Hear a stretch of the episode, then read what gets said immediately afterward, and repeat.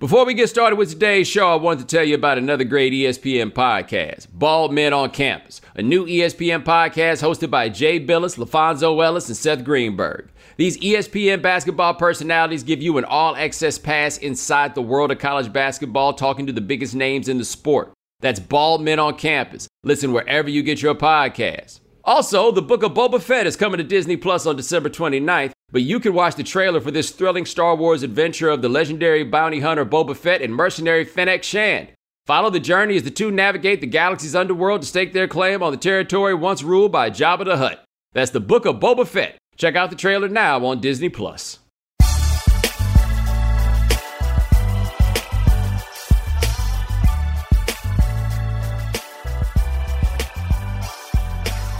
Ladies and gentlemen, welcome to the right time. My name is Bomani Jones. Thanks for listening wherever you get your podcast. Rate us, review us, give us five stars. You only give us four stars. I'm inclined to believe you are a hater. Uh, joining us this week is when we do guest. Uh, he is the host of Slow Burn 6. His name is Joel Anderson, and I have to say, uh, Joel from Missouri City has been a little cocky with this because we had to tape this a day early, and so it is Tuesday, and he brought that Astros hat out, even though it is entirely possible that by the time the people see this, the Astros might be eliminated. Uh, did you say you're from Houston? Or Yeah, I'm from Houston. you, really? And and and so there's a World Series going on. There's a Houston team in it, right? Going to be playing at home, and and so who are you rooting for again? Oh, the Braves, no question. As it's been since the year 1986, and we moved to Houston in 1987. Just proving, like I've always said, that the North Side isn't really Houston, but that's fair. Okay. Oh, okay. That's that's where we go. That's that, that, that, that, that's what we going with. Okay. Um, I see you got your Fired Coach University uh, hoodie on there. Shout out to the Fired Frog, Gary Patterson. Every school has an attraction. We have a fired frog with a statue. Y'all got a petting zoo down there in Austin. So Dude, I don't even know what we could talk about associated with what's going on around the uh, Texas Longhorn football program right now. And you know why I don't know if we can talk about it? Because I haven't seen any definitive report about whether or not this monkey actually harmed somebody. Because once we find out if the monkey actually did something to somebody, now it's all wide open. We can talk about whatever, but as things stands right now, I need to know: did that monkey really like almost devour a child? Is there not an incident report? You'd think there'd be something like somebody would have had to call somebody if what is alleged the monkey did to a small child actually happened, right? Somebody got put in some paperwork. Yeah, I just need to know. Speaking of paperwork, they got a permit for that monkey. Like I just, I just don't believe that you can just have a monkey up in your crib. Like that's just not that that that can't be it. It's Texas, man. I mean, you can carry a gun wherever you want. I, surely yeah, you can yeah, have a monkey. that's true. But you know why you can carry a gun in case you got to shoot somebody's monkey. And I'm like, like, like they, they, they apparently got this monkey. What do you do with the monkey when you go out of town? Like, there ain't no monkey kennels. Man, yeah, you can't take it to PetSmart or nothing like that. uh, I assume that monkey, the young lady appears to have a road show. So I imagine that where she goes, the monkey goes. How you get the monkey there? Are you allowed to take a monkey on a plane? Man, that's another good question. I, I mean, what kind of salary do you think a special teams coach at University of Texas makes? I have been told that his salary is actually pretty significant. Like, I think that he is kind of way up on the special teams coach pecking order. Probably afford, you know, monkey storage than I imagine if you got to do it. If you fly in United or Delta, you know, Yeah. If somebody can pay for it, he's in that class of people that could pay for it. You know, if the pole assassin wants to make that happen. Dude, I spent so much of Monday night like looking up the pole assassin and the monkey. and if you don't know what we're talking about, just Google pole assassin. And I think that'll get you to the bottom of where this is. Because you know where this is really bad for Texas? This is what happens when you got two rivals. You know what I'm saying? Because you got you got the Aggies digging up the story, and then you got the Sooners to come dance on you when you got a story that involves a special teams coach, a monkey, and the pole assassin who has been on Jerry Springer as It seems like multiple assassin. times, right? There's not just one. I feel like there's Oh, a really? couple appearances. I feel like she, yeah, that she was a repeat guest. I did not know. You saw the show. You know what I'm saying? It seemed like that's something. He was very impressed, according to the tweet that we were sharing the other night. So I Yeah. assume, you know, not, she's just like a right? special guest. Yeah, bring her back. I, right. I mean, she she possesses an incredible uh, amount of core strength. Like if there's Yes. anything that I saw from that, like her her core strength is strong. There's there's no disputing that. I didn't know that the Jerry Springer show was still in the league. Me either. I mean, I was watching Jerry Springer 25 years ago. So, I mean, that's got to be one of the longest running shows on TV, right? Dude, I mean, there was like a 18 month period where I don't know why, but the Jerry Springer show was like the number one thing in television. I want to say Springer came on at four because we would watch Springer and then we go to the calf at five to get dinner because we were at that age where we ate all the time. So like five o'clock come around and we need food. You know what I'm saying? Right. And we Pre-dinner would watch snack. Springer, and I just remember. I, it, to me, it just felt like the most absurd day of my life. Like I don't know what the topic was on Springer, one of the five, because they only got like five like different topics, right? Right. And then immediately after Springer was over, it was the day that I fully understood how the local news in Atlanta got down. Because the local news everywhere gets down in different places. It has little wrinkles. So like in California, Mm-hmm. the local news wrinkle. I mean, I don't know about Northern California, but I know in LA, it's car chases, right? Like they always got a helicopter up there ready for a car chase. I've never been anywhere else where they just always got car chases on the news. But the wrinkle in Atlanta is people from Atlanta. And the lead story on the news before we went out was about somebody trying to set it off at Chuck E. Cheese. They tried to run up on the Chuck E. Cheese before they opened. I think they were trying to get there like right before the armored truck, but while the you know the money was you know getting prepared to come out, and I don't think it worked out very well. I'm assuming that because in fact they couldn't have been trying to rob the armored truck because nobody died.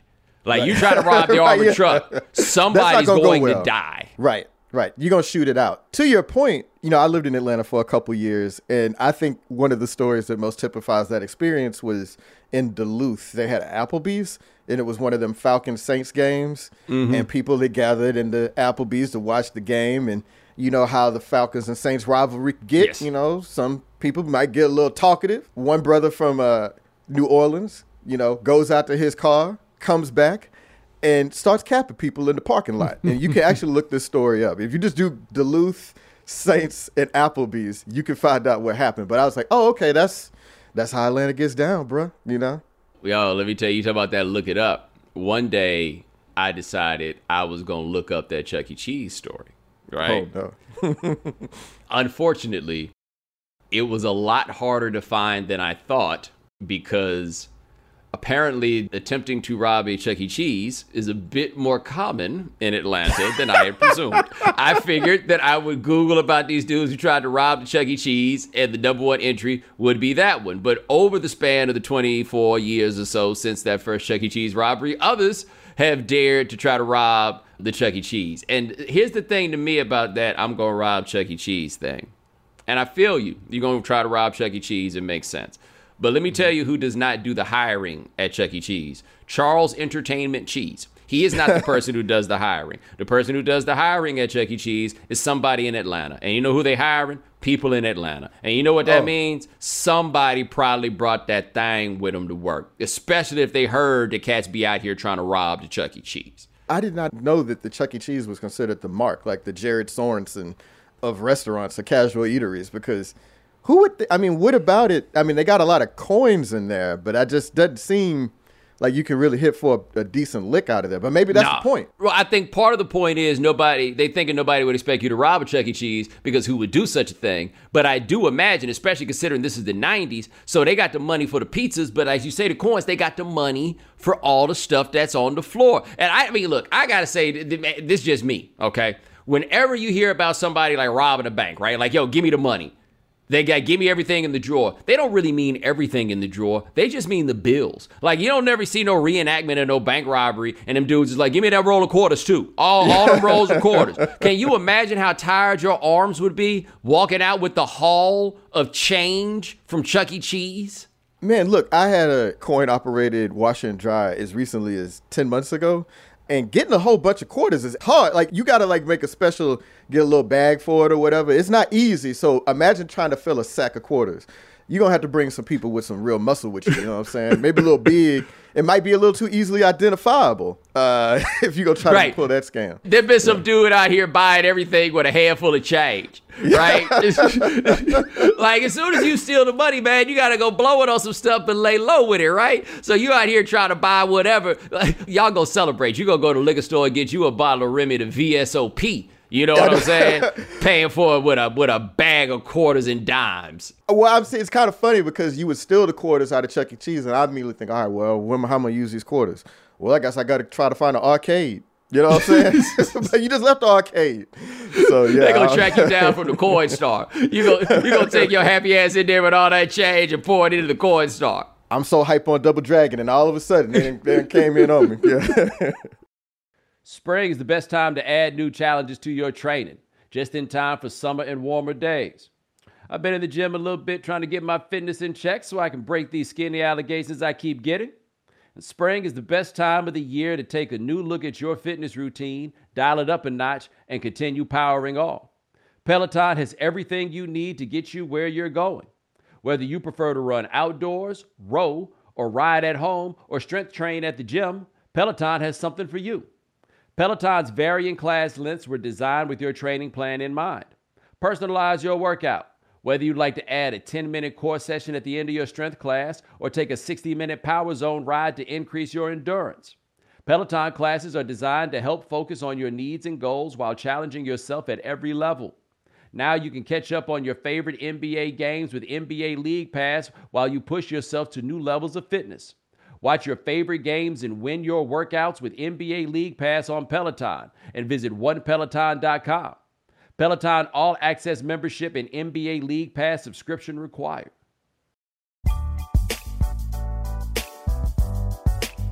How in the world we got there, I don't know. The reason we have you here is Slow Burn Season 6. I believe it is debuting November the 3rd, is the date, I believe. That would be, if I have my dates right, today. We're recording That's why I said Tuesday. November 3rd. That's why I said November November 3rd. 3rd. November 3rd. Okay, just yeah, give right. them the Yes. day. Wednesday, Coming November the 3rd. Wednesday, November 3rd. Yeah, wherever you listen to podcasts, if you listen to podcasts, it will be in that feed under Slow Burn. Yes, sir. All right. Now, the last slow burn, the last one was the Al Qaeda one, right? Yes, right. That's the lead Okay. up to the Iraq War. There you go. Yes, Got sir. it. Okay. That one I was not have not been able to check out. The one before it though, Josh Levin doing the joint on David Duke is an incredible piece of work. Because basically what he did was he just did a podcast on Donald Trump. It's just not about Donald Trump. It's about David Duke. But it is absolutely about Donald Trump. And it's like the moment that it hits you that that's what's going on. You're like, oh, okay. And it had the late great Edwin Edwards. You have taken on an incredible topic here with season six, which is the Los Angeles some people call it riot, some people call it uprising, some people call it rebellion. Either way, it happened in 1992 after Rodney King was beaten and then the cops were acquitted. So this had to be, and I guess you're still doing it, but I mean, this has got to be just wild, daunting, and challenging, also kind of fun. Yeah, you know, and that's the thing about it is that I mean, for such a somber, terrible, catastrophic event, it actually is a lot of fun because it has all these different things. And like I always say, this came up when I was working on season three of Slow Burn, which was about Biggie and Pac. Because in episode two, we cover how law enforcement all around the country, but particularly in LA and South Central, just ramped up its offense against these black communities or whatever. And all of that fuels the birth and explosion of so called gangster rap, like, you know, the police, Ice Cube, all that good stuff. And so I'm in the middle of looking at all that. I'm like, man, there's a lot of material here. Like, there's just a lot of stuff that, not even that I didn't know or that's just been sort of undercovered. And in the course of doing that, I just kind of put a, you know, put a bookmark in it. I was like, you know what? If I ever get a chance to work on a story, a big story, because I didn't get a chance to pick the season of Biggie and Tupac. That season was already chosen, and I got to be the host. This was something that I really, really wanted to do. And, you know, I think when I picked it up, I thought also, man, you know, I'll do a lot of reporting. I'll be in and out of LA a little bit, you know. I'll be down there every now and again. And that pandemic kind of worked against me on that. But um, yeah, man, this is something I That really hold on, hold on. do for a long Pandemic ain't stop you from running up on the white folks at their cribs, though. You think I ain't gonna talk about that? Joe took it down to South. When you down there in California having people wouldn't answer Oh, your calls, so you had to Yeah, show up at the yeah, crib. yeah, yeah, yeah. That's right. That's right. That's right. Yeah, you're right. I, so I did take one trip in June. I spent a lot of time in Riverside County and Anaheim County. So it wasn't really LA, but yes, I did have to knock on a judge's door in Manhattan Beach. Not very many of us out there in Manhattan Beach. You know what I'm saying? I did not get an answer. I left a letter, and uh, as to date, I've not heard from Judge Joyce Karlin. But if she happens to be a right time fan, you know, uh, we still would love to talk to you. yeah, see, you got that actual like journalist reporter spirit about you. Because one reason I could not do the job that you can do is I get a little nervous about talking to strangers. You know what I'm saying? Like, like that ain't that ain't really my bag. You be at their cribs, right? Who was it, Josh Rosen, Daddy, that tried to call Oh. the people on you? Manhattan Beach again too, by the way. I went to Manhattan Beach trying to get Josh Rosen because UCLA wouldn't let us talk to him, and I'm just thinking this is regular. This is what reporting is. I get to knock on your door. Apparently, Mr. Rosen doesn't feel quite the same way, and he. Uh, I thought he was calling the police on me, but he was calling the UCLA Sports Information Director on me. But uh, yeah, man, you know, I don't know if I find it easier to talk to strangers, but the stakes are so much lower to me. You know, mm-hmm. when you're talking to somebody and somebody you care about, like. I don't know. Like that just takes a lot more energy for me. But when I'm talking to somebody, I can just kind of go into autopilot. But I got a lot of experience with that. I mean, I'm an introvert by nature, but this part of it helps me to learn how to, you know, deal with folks. And I'm was raised as an only child, so all this. So I don't know what it is about this field that really appealed to me. But I just get to go to people's houses or call them on the phone, and they'll tell me stuff about their life. And like that's the part of writing and journalism that I really still enjoy. Yeah, so part I think about though is that like 2021, people don't just knock on doors like that no more. You know what I'm Right, saying? Like it's not right. like people don't knock on doors like that no more. You don't get phone calls from people that you don't know who it is because you don't answer it if you don't see it. Like I'm trying to imagine now, if you knocked on my door and it turned out that you were just a reporter, I'd be like, oh, woo, man. And, and it ain't about me, it's about something else. Oh, okay, Right. yeah, yeah, yeah. All right. Right. Don't come inside Right. though. We're gonna talk about it on the poach. Right, right. Nah, man. You know, it, you're right. Like, I, I mean, I can't think of the last time somebody random just showed up at my door. Actually, somebody tried to sell me a newspaper subscription a year and a half ago, and it was a scam because I never did get that paper. But whatever, I'll let that brother make it. Uh, but yeah, man. I so I love you know knocking on doors, and it is discombobulating. Like I, I feel like that's one way to sort of disarm people when you show up at their home. Maybe their guard is up initially, but if people see that you're willing to make the effort to meet them where they are, surprisingly, people will be willing to talk to you. I'm not that kind of person. If you showed up to my house and said you want to talk about something, I'd be like, show me a business card, give me your email, and I'll do some research and I'll get back to you. But uh, more often than not, thank God, people will, will welcome me in and let me talk to them. So how's the process work for something like this? Like once you start, because this is I mean this is a broad topic, the L.A. riots of 1992. Okay, so how do you start something like this? Well, in terms of storytelling, the start was really easy for us. Like it was the Rodney King beating and George Holiday filming that beating. Like that was real easy to get our arms around it. And so we're still making storytelling choices, but we're probably going to end, you know, right at the tail end of the riot. So to me, there was sort of like a defined timeline, even though there's all these other impacts and all these other things that happened after. Like there was a mayoral election, there was a presidential election, all these other things. But in terms of storytelling, that part of it was easy. But in terms of like what to read, what to watch, all the things I had to consume to get my heads around it, I mean, man, I wish I could show you my desk here. I've got like 20 books here, like 10 in Kindle that I've had to read, all these articles. People have all these different, you know, accounts of like what happened that day. And it's really, really overwhelming, but it's a lot of fun. Like, I never thought I would enjoy reading the Daryl Gates autobiography. You know what I mean? Like, I had to order a Playboy uh, with a Daryl Gates interview from 1991. You know, that sort of stuff. Like, that stuff is like this, the, the feeling of discovery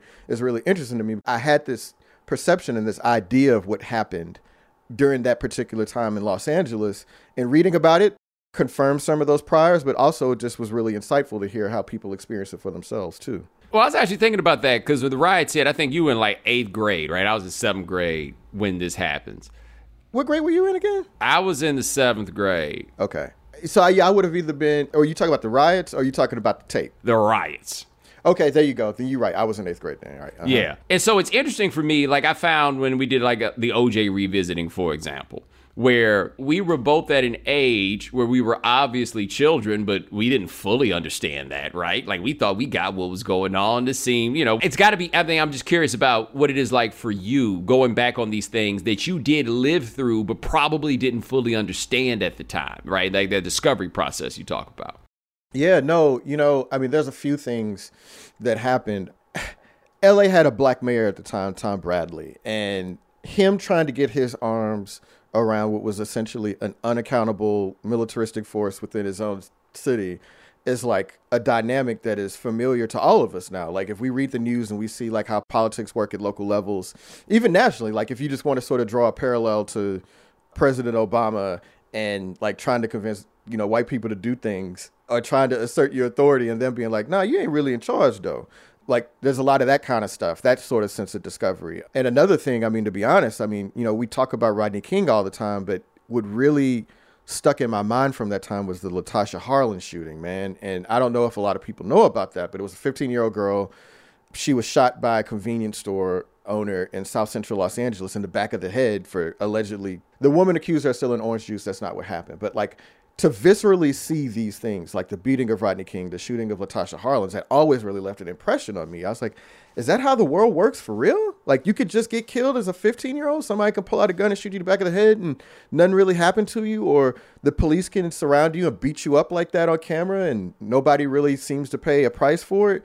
Although later they did. But yeah, it just that part of it, that sense of discovery, reading about all that stuff and how these things happened and the build up to it. I didn't know any of that stuff. But how would we have, Bo? I mean, you know what news consumption was like back then. Like if it was really big, it hit what 2020 or mm-hmm. 60 minutes. But I mean, nationally, it wasn't that big a deal. So like there was no way for us to sort of know what the LA Times and KTLA and all these other people were saying about those things at the time. And like that part of it is like really interesting to me.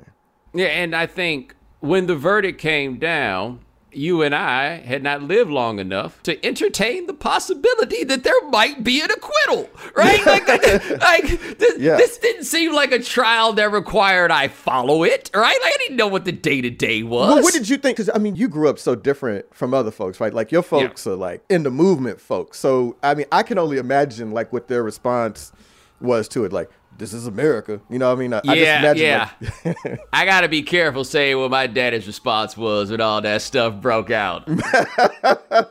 Let's just say there was an understanding of the anger uh, from from the uh, from the patriarch of the Jones household, but I never thought that there was a way in the world like there was a tape it was right, right, there. And like, you know, and I think in my thoughts on this time, I did not realize as it happened, because I was too young as it happened to fully get like the impact of the police when it came yeah. out. Because it comes out in 1988, right?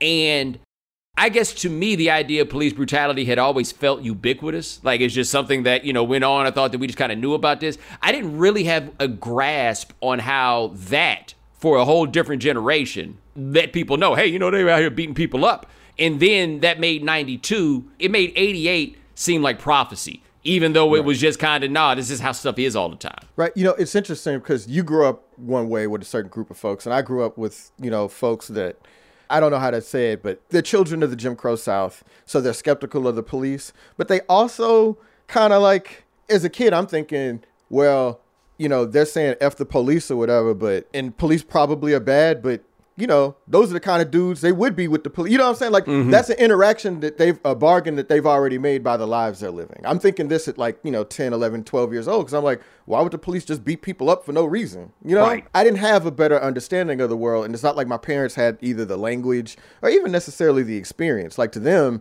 they just grew up in a world where all white people were bad and police were just some of them. You right. know what I'm saying?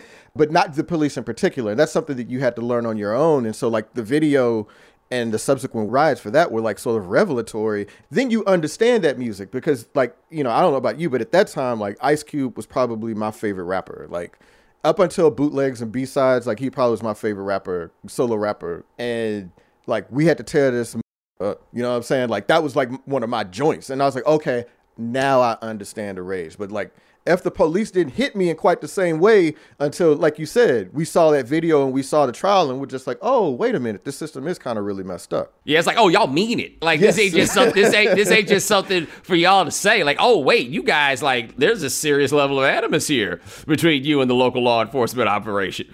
Yeah, there's a legitimate reason. And did, you watch the NWA biopic a few yes. years ago? Yes. And they had the scene. Well, I, oh, I can look at your face. I don't. You, I, you must not enjoyed it that much. Um, it's not that I didn't enjoy it, right? But there was just stuff in there. They were like, time, what is time? Yes, someone is going to be at this NWA concert in 1988 with a Rodney Hampton Giants jersey on. Never mind that Rodney Hampton didn't get drafted until 1990. you know, it's, it's that kind of stuff. Yeah, right. But then, you know, you see that scene uh, when they're a group with the police. And I'm like, oh, they actually experienced some of this. I was like, I get it. It wasn't just you know, I think like CB4, which was a take on, you know, sort of the NWA and West Coast gangster stuff. Like you're thinking, oh, this is just for to sell albums. Like they didn't really experience it. They're just whatever. But no, like a lot of young black men, particularly at that time, particularly in LA, they actually did have this experience with police. And so it means hearing that music today, it even sounds different to the ear. I'm like, okay, they're actually talking about some stuff that like they really experienced, you know? I would also note though the story behind what made them do the police is awkward for me because apparently they were riding around shooting at people with paintball guns. just running up on people, at which point the cops ran up on them. And on a scale of one to 10 of egregious police behavior, that's left to five, right? Like, like, like, like, like, I mean, you know, that's, that's, y'all's kind of tripping, you know? Yeah. I, you know, like, I'm glad you were able to channel that and to actually make a coherent statement. But if, if Right. it had started out with me and the homies riding with the paintball, it would not have gone over the same way. right. I mean, I kind of feel like, you know, maybe by today's verbiage, the way we think of it, maybe we would have liked to have seen community intervention and that the police didn't have to be involved and we can do some sort of restorative justice within the community. But yeah, I was like, hey, man, y'all know y'all were tripping, though. You know what I'm saying? Somebody was to have to stop y'all from doing that because y'all wasn't to just realize it was wrong all on your own. So, in going through the story and like the riots themselves, I'm curious how much you guys plan to or have been able to get into just the levels of segregation in Los Angeles. Because I know one detail that people from LA bring up about the riots that is always worth noting, which is cops lining up along I 10, along Interstate 10, running east west through LA, which is the line in LA. Those are the tracks, for lack of a better term, in Los Angeles. And the cops lining up to make sure wherever the damage took place, it was not going to happen north of the 10. It's over there, right? You know, we could definitely get into some of that. I mean, one of the things that, like, and I don't know if I'll even, all the information that I have, I can't put it all into the podcast. But, like, for instance, like Watts, you know, in the 20s, 30s, a white neighborhood. You know, that was a white area, right? soon as these black folks coming from the South trying to find, you know, LA, you know, trying to free themselves of the shackles of the Jim Crow South, and they start moving into Watts where there's more affordable housing, and they're thinking about municipalizing, like having their own government. LA annexes them, brings them in because no, there's no way that black people should be able to govern themselves, right? So yeah, we get a lot into that and like how South Central ended up the way that it did. That's not by accident. Like that's what people were redlined into those neighborhoods, and as a result, it made it easier for the police to keep up with them and to police them and to put their resources there. And you have all this stuff going on for years and years and years. Just black folks just taking this stuff, you know, being isolated from the wealthier parts of town, isolated from resources. They're over policed. And so, yeah, like segregation is a story in every town in this country. Like, there's not, I always say, because I used to be a reporter when I would go out all the time, and I'd be, no matter where you go in this country, from Seattle to Key West, there's some black people mad about how the white people in their town are treating them. But mm-hmm. it is very much a piece of this story about how the segregation really exacerbated a lot of the tensions here because eventually their segregation bore the fruit and, and a lot of that was those you know unrest you know and all those other things that went on so yeah Did you, um, in the course of your research, come across this book called City of Quartz? Yes mike davis yes Okay. I Yes. never got to the end of City of Quartz. I, I read about half of it, right? It's excellent. I just one of those that I just did not get to the end of. oh where they talk about people moving out to the desert and starting communities and stuff like that I- I- Yeah. that's early in the book but yes yes yes yes it's a great book There are two things that stuck out about that book. It's kind of a neo Marxist look at the building of Los Angeles, right? But two observations I took from it that'll always stick with me. One is that LA is just a collection of gangs. Like every like it's a collection. It, everybody came there from these far flung places, and they click up with whoever the people are and whatever level it was. Like gang life in Los Angeles makes a lot more sense when you realize everybody else is a gang. It just don't sound like it because it's like the Armenians, the Guatemalans, the Jews, the people who work here, the people. You, you understand what I'm? You know, the but koreans yeah just Right. like yeah absolutely Exactly. And so black people who have left their family structures, everything else, don't have anything institutional to lean on. And what brings them together, black is a little bit flimsy when you think about it as an actual tie that binds. And so, yeah, gangs pop up, you would expect that. But the other thing I'll never forget about that book that I did not realize about California was LA was sold by pamphlet Like the growth of Los Angeles came back in the days where they would put advertisements in magazines and send out pamphlets and stuff about come check out this place, and people really would pack up all day and move based on what they had been reading in these advertisements in magazines. Like when you watch commercials, like the it's better in the Bahamas commercials they used to run back in the day. Not to go vacation though, people will watch it like doing that and then moving. But they told the white people it wasn't no black people there. That was a, a huge Yeah, right. selling point is Right. that California and Los Angeles specifically was an all white paradise. That you're gonna get out here, it's gonna be beaches, it's gonna be palm trees, it's gonna be all these things, and it's gonna be no black people. That's why you got all these people moving from the Midwest, like Beverly Hills 90210. We moved from Minnesota to LA. Hell, the Minnesota Lakers moving from there to LA. Like that was the story. And then you can't do nothing like that and think we not about to show up. We heard about it too. right, right. We like sunshine. We like Right. temperate climates. You know what I'm saying? Right. All this land. Right, and that's where that part in the Warmth of Other Suns, the, to me, the most heartbreaking part of the Warmth of Other Suns by Isabel Wilkerson is when old buddy's uh, trying to get that room in Arizona. He moving from Atlanta, drive all the way across there to move to LA, and he gets to Arizona, and nobody will give him a room. And he comes to this one hotel, and the guy says, "Look, I would love to give you a room." I'm from Illinois. I see things differently than these people do down here. But if I give you a room, they're going to put me out of business. But I need to tell you something. I went to USC and what you think you going to is not what you're going to. Yeah, and that's what yeah. happened to all these black people. They they they moved on a promise that was reasonable because they're like, we get out the South. Everything gonna be okay, right? No. Right. No, it right. won't. And maybe there was a little bit more freedom of movement. Maybe there was an opportunity at property ownership that they did not have back home. But yeah, the fundamentals were basically the same. You know, yeah. Uh, was that Dr. Foster? That's, that's the Yeah, guy we Foster. thinking of. That came from Monroe, Louisiana. Yeah, man. I mean, so it's funny you said that about the way that they sold it as a white man's paradise because yeah, I mean, one thing that comes up over and over again is that through you know maybe the 30s people called California, Los Angeles in particular, Iowa on the Pacific, right? All those people from the Midwest. It's very conservative culture with all these people that wanted to avail themselves of the climate and all these new opportunities or whatever. And yeah, as soon as black people show up, it's not quite as cool. And then, I mean, just think about the immigration from in 1965, the migration of Mexican immigrants into the country. Like, we were ruining their paradise, man. You know what Yes. I'm saying? Like, those white people, they we didn't sign up for this. We could have stayed in Iowa. We didn't want to be around black people, you know? They would trade the beach for the snow if we Yes. wasn't there. Right. yeah. I we didn't want that. And so like that is a part of how LAPD is empowered to like wield this power over people because they're like, hey man, you better get these brown people under control. I ain't signed up for all this, bro. And they were so fortunate that they had people in the visage of Bill Parker, who is uh, a legendary policing figure. Like, I don't know if Bomani, do you think people know what Dragnet is anymore? Like that, that's that's too old. No, they don't. That's yeah. Man. We're old.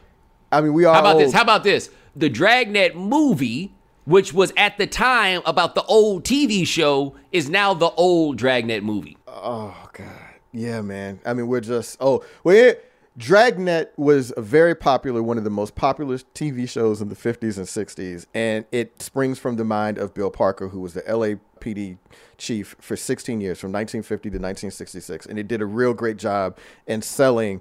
The LAPD is like this very noble organization, people that protect and serve. And and Bill Parker is also the person that came up with the term the thin blue line, right? So there's this real belief that like, hey, if not for us, if not for LAPD, these hordes of brown and black people are gonna come get y'all, bro. And so they empowered him to do a lot of bad things to preserve that image of LA that everybody had been sold in the first place. Right. And then the police chief in the 90s and well before that, Daryl Gates, Yeah. his OG is Bill Parker. Yes. And I think in, in line with what I was telling you for City of Courts, OG is the right term to use. But that's Yes. where Daryl Gates got his game. And the LAPD, I think people saw a lot of this stuff in the OJ Made in America film that Ezra Edelman did. But it is worth noting that they weren't just looking for police officers to deal with all the black and brown people. They were specifically recruiting in the South Yep. to get officers, honestly, who had the spirit that was necessary for what they were asking. So, in at least, and I don't want to credit this too much, but like there were at least two accounts I've heard, um, read and one heard that Bill Parker himself recruited officers from KKK meetings in the South. You know what I mean? So, like anybody you ask, like people will waffle on whether or not Daryl Gates is racist or whatever, right? With you know, whatever. It doesn't matter. We can talk about the impact, right? Bill Parker, people don't waffle on that. They're like, no, that dude was a ra- that dude was a stone cold racist. The only person that doesn't agree, at least publicly, is Daryl Gates. Okay, because that reflects poorly on him, right? But yeah, I mean, that's the kind of mentality them folks had, man. That they did that, and the impact of the LAPD, I can't emphasize enough on the rest of the policing profession has been tremendous. Like they sent people out. People that worked under Bill Parker went on to become police chiefs in Dallas and Fort Worth, Beverly Hills, Pasadena. Many of his other deputies spread out all across the country. So the LAPD style of policing has been nationalized, really, you know, in the last half century or whatever. And a lot of it comes from Bill Parker and Daryl Gates, who, like you said, Daryl Gates was I guess it was his little homie. What's you know you got your your OG, you got your little homie, and that's who Daryl Gates was.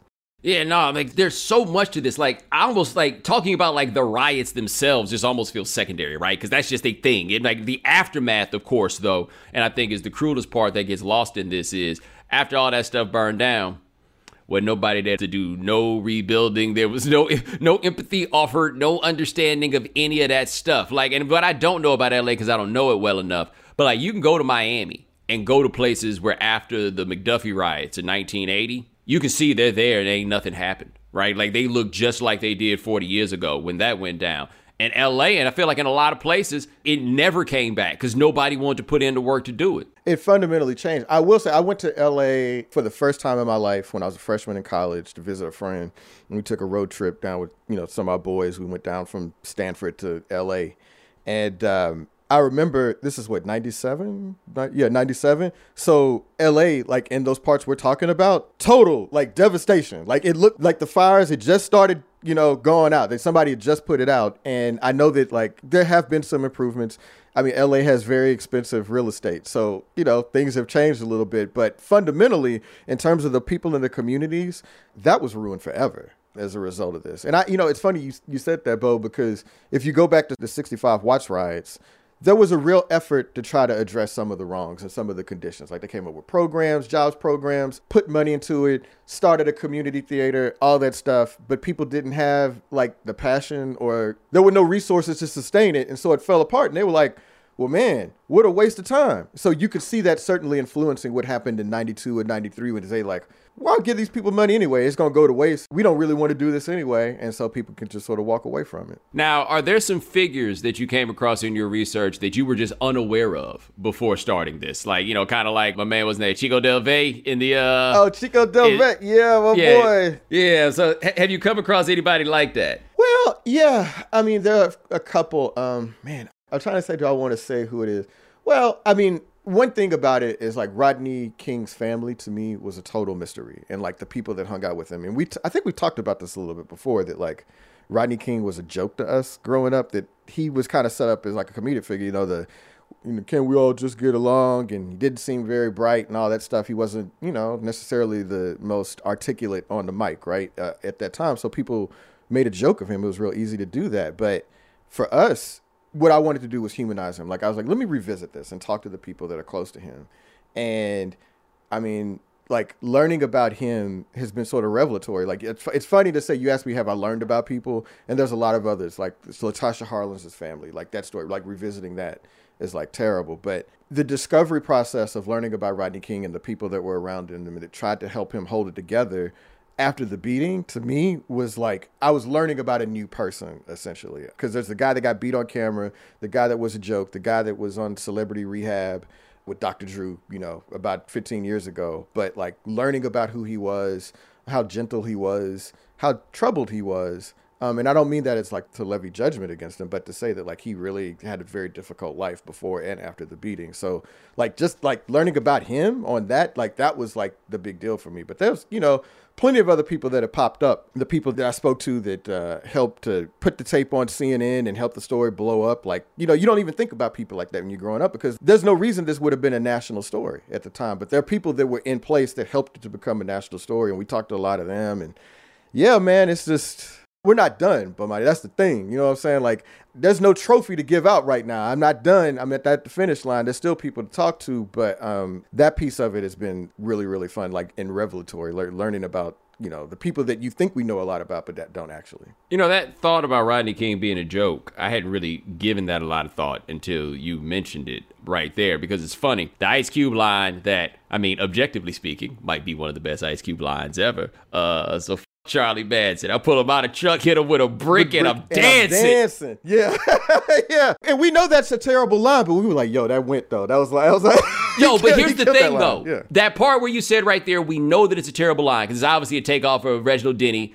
Hashtag white Reggie being pulled out of his truck, right? And when we talk about Reginald Denny getting beat and that line comes, we're like, oh, yeah, no, terrible line. We never recoiled in any way in talking about Rodney King after he was beaten by the state. Like, we asked questions about whether or not he had it coming or we don't know what happened before the tape, but we all know, hey, what what happened to Reginald Denny was messed up. Everybody gonna lead with that, and it was a judgment call on whether you led with that about Rodney King. Absolutely. Yeah. I mean, I think maybe in part of it is that we've just come to accept that like the police get that sort of impunity, that they can beat the hell out of us and that that's the way of the world. And to see like black people respond in that way, like I think we're acculturated to the idea that black people are supposed to be forgiving and not raise a fuss. And we're supposed to accept racism on the chin and keep it moving. And like that happened to Reginald Denny is not the example of that, and that was jarring to people that black people might get mad. That has always been the fear of like black rebellion or whatever. And so yeah, it was really, really jarring. And it was jarring to Rodney King. Like Rodney King, who got his ass beat. Like that's why he was moved to say something in the first place, because he was like, Man, that was wrong what y'all did to Reginald Denny. The dude who got beat. You know what I'm saying? So it was a real inflection point in the way people even viewed the uprising and whether or not you think of it as like a remorseless, stupid bloodletting or like a rebellion of people that have been oppressed for far too long. Yeah, you know that was like, hey man, come on, dog. He was just trying. To, He he clearly doesn't want to be here. I mean, you know, so there's been a lot of talk about that, right? And like Rodney King actually did, bro. I mean, can I say this? I'm gonna go ahead and say it. I talked to his brother yesterday, like literally yesterday, and that was the first time I got his brother on the phone. He was like, "Man, Rodney wasn't even really that mad at the cops." He said after it was all over. He said he wasn't even really mad. He was more mad about the Reginald Denny thing, and he was more mad about the cops getting off. But like after the ass beating, he was just like, you know, I mean, you know, I forgive people. That was the Rodney King thing, and he really did want to speak to people about it. And it just kind of came out a little weird. They gave him a prepared speech, and he threw it away and did his thing, which actually, you know, has resonated far longer than anything he probably would have said in a prepared statement that day. Yeah, it resonated more, but like, don't nobody take Rodney King's "Can we all get along" as a mantra for us to follow. People Oh. laughed like, like, like, like, yo, he just caught the L at every turn. He tried to unify the city. We was like, I, did. Can so we many all get along? us- No. Yeah, so many more of us were on the Ice Cube tip than on the Rodney King tip. You know what I'm saying? It's like, hey man, at that time there was a rumor, uh, maybe we were just coming up with rumors where you know people that said Reginald Denny rolled his window down and was calling people the N word and stuff. You know, it was that kind of like misinformation No, he that was wasn't. going on to, ju- right, to justify what had happened. It was like, nah, that's that's not quite what Yo, happened, bro. Sorry, let me nah. tell you something. if Reginald Denny had actually done that, I might have had to give him some props for being the bravest man in the world, right? Like, or he must have already concluded, I am going to die tonight. Like, you must have made mission. that decision before if you had actually done that, right? And Right. he probably rolled down his window and said, Tommy don't want y'all to wear his clothes. How or about that? Timberland. Right. You know what I'm saying? Timberland don't want your business neither. Uh, yeah. No, man. But you know, that I mean, of course, that was all of us just trying to come up with the reason to make it less terrible. Like maybe he deserved it. But nah, not quite. But yeah, you make a great point, man. That like not a lot of people evaluated. Like we made a joke of Rodney King getting his ass beat. Ralph Wiley, somebody we both you know really admire. I remember reading one of his essays as a kid, and he talked about that, that like the way that people responded to Reginald Denny, and it was just like, did y'all just miss what happened to Rodney King? You know, like why are you so outraged about this and not Rodney King? And that's still a good question to ask even to this day. Yeah, man. So, how many episodes are we to have by the end of this?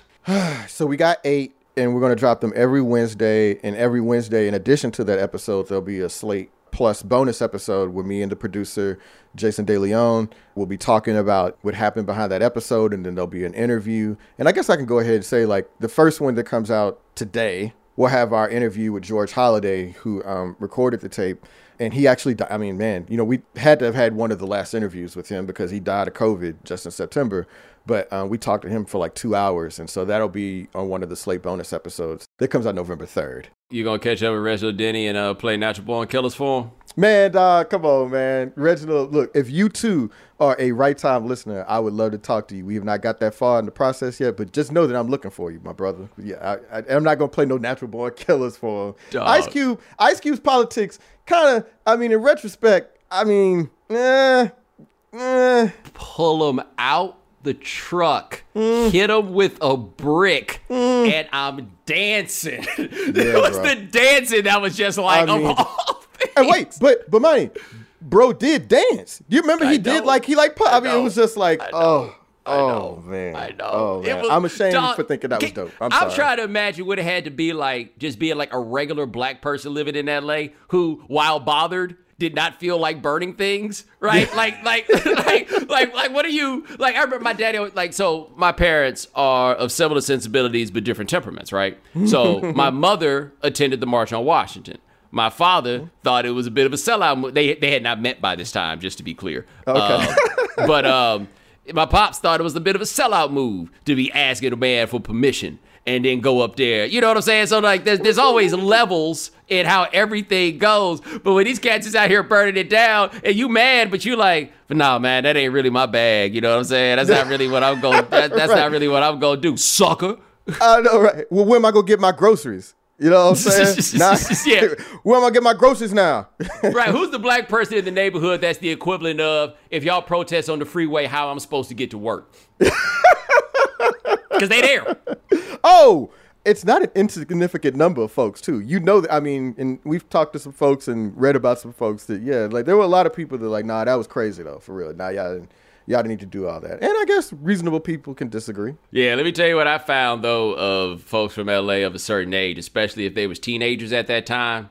Let them tell it. All of them came up on free stuff, right? Oh, it's kind, yeah. It's kind of like the first episode of the Boondocks, where Grandpa is pretending like he was out here participating in the movement, Yeah. and in reality, he had left to go get his raincoat.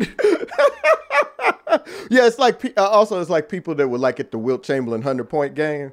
You know what I'm saying? like, yeah, man, I copped everything, bro. I got a Sega Genesis. I got some new Jordans. You know what I'm saying? We've got some bread, all that. You know, and so it's like, nah, I don't. I mean, shoot, I'm gonna say actually in terms of the black folks we've spoken to, I'm gonna say all of them, one way or another, say that they copped something during the, during the unrest. I don't, I can't verify that for sure, but they say they did. Right, and one thing I didn't get to because we're running out of time, but I imagine there must be some exploration of the interaction between uh, the Afro Americans and our Asian brothers and sisters.